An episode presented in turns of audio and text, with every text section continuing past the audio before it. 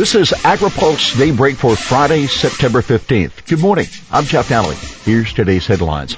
High hurdle for fall farm bill. Clovis fate hinges on POTUS. U.S. seeking NAFTA sunset and pork producers resisting NAFTA change.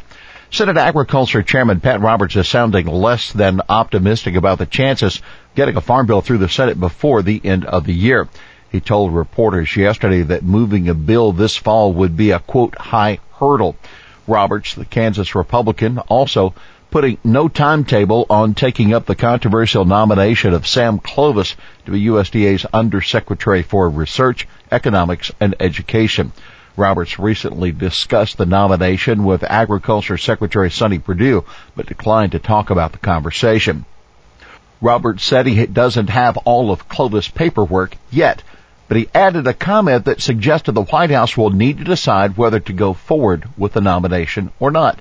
Roberts said, we'll do it in an expeditious fashion if that is the desire of the Secretary and the President. Perdue tours Irma damage. Perdue is in his home state of Georgia today to tour the damage that Irma left behind there. He plans to also visit Florida and Texas over the coming week. He and Georgia Agriculture Commissioner Gary Black will tour three farms today in southern Georgia where there has been reportedly heavy damage to cotton and pecan crops. FDA, 18 month delay on nutrition labeling. The Food and Drug Administration plans to give food companies an extra 18 months or so to make changes on the nutrition facts panel. FDA Commissioner Scott Gottlieb said yesterday that the compliance date would be delayed by a year to July 2019, but he later corrected himself to say the delay would be closer to 18 months. The food industry wanted to align the nutrition labeling changes with new disclosure requirements for GMO ingredients. Ross Lighthizer seeking five-year sunset on NAFTA. Commerce Secretary Wilbur Ross confirms that he and U.S. Trade Representative Robert Lighthizer trying to add a sunset provision on the North American Free Trade Agreement so the deal won't be permanent. Ross said at a political event in Washington it would force a systematic re-examination. Why that's important is the forecast that had been made at the initiation of NAFTA and of other trade agreements mostly have been wildly optimistic as to the results. The results have been quite different from what proponents said.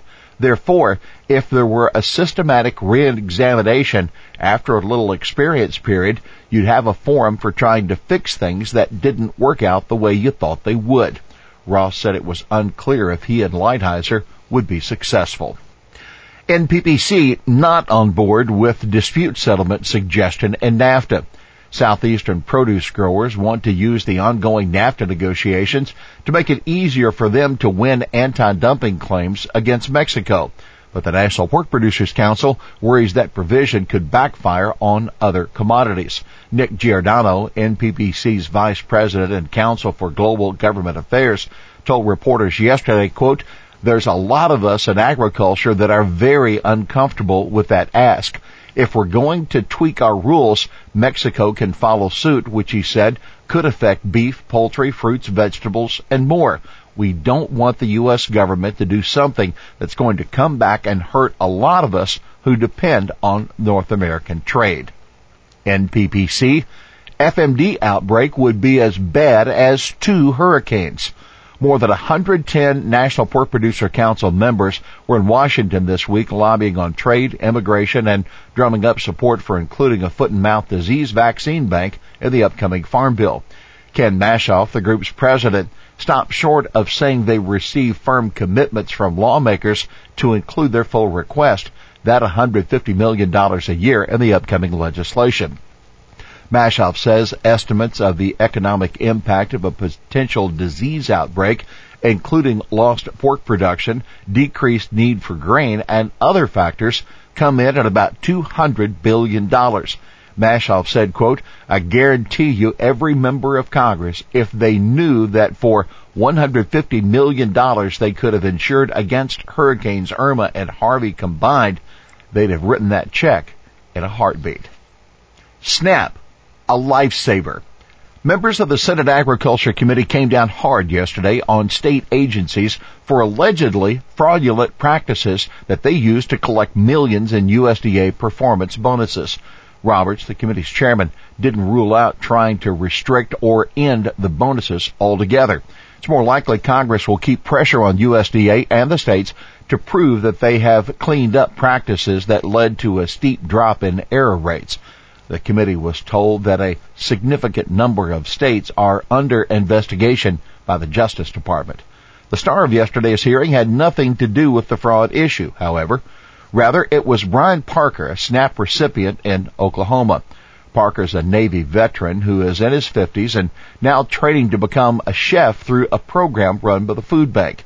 He was living out of a motel after his inability to find a job forced him to sell his car and house and left him anxious and increasingly depressed. He said a man can endure a lot of pain and suffering, but one thing that is almost impossible to ignore is hunger, he told the committee, his voice breaking. He said that SNAP was his lifeline. Parker's plan, once he completes the program, is to start a food truck selling burgers or tacos, he told Roberts. Roberts helpfully suggested Brian's Burgers. Here's today's She Said It. There's a special place in hell reserved for the pandering marketers that develop these misleading absence labels. That's Alison Van Eenennaam, Cooperative Extension Specialist in Animal Genomics and Biotechnology at the University of California, Davis, speaking about the way some companies promote their products during the annual meeting of the National Association of State Departments of Agriculture yesterday, she displayed a slide of a carton of water labeled gluten-free and non-GMO. Well, that's Daybreak for this Friday, September 15th. AgriPulse Daybreak is brought to you by McLeod Watkinson and Miller, America's most experienced law firm in agricultural and derivatives law, and by the United Soybean Board. For the latest news out of Washington, D.C., visit agripulse.com. For AgriPulse Daybreak, I'm Jeff Nalley.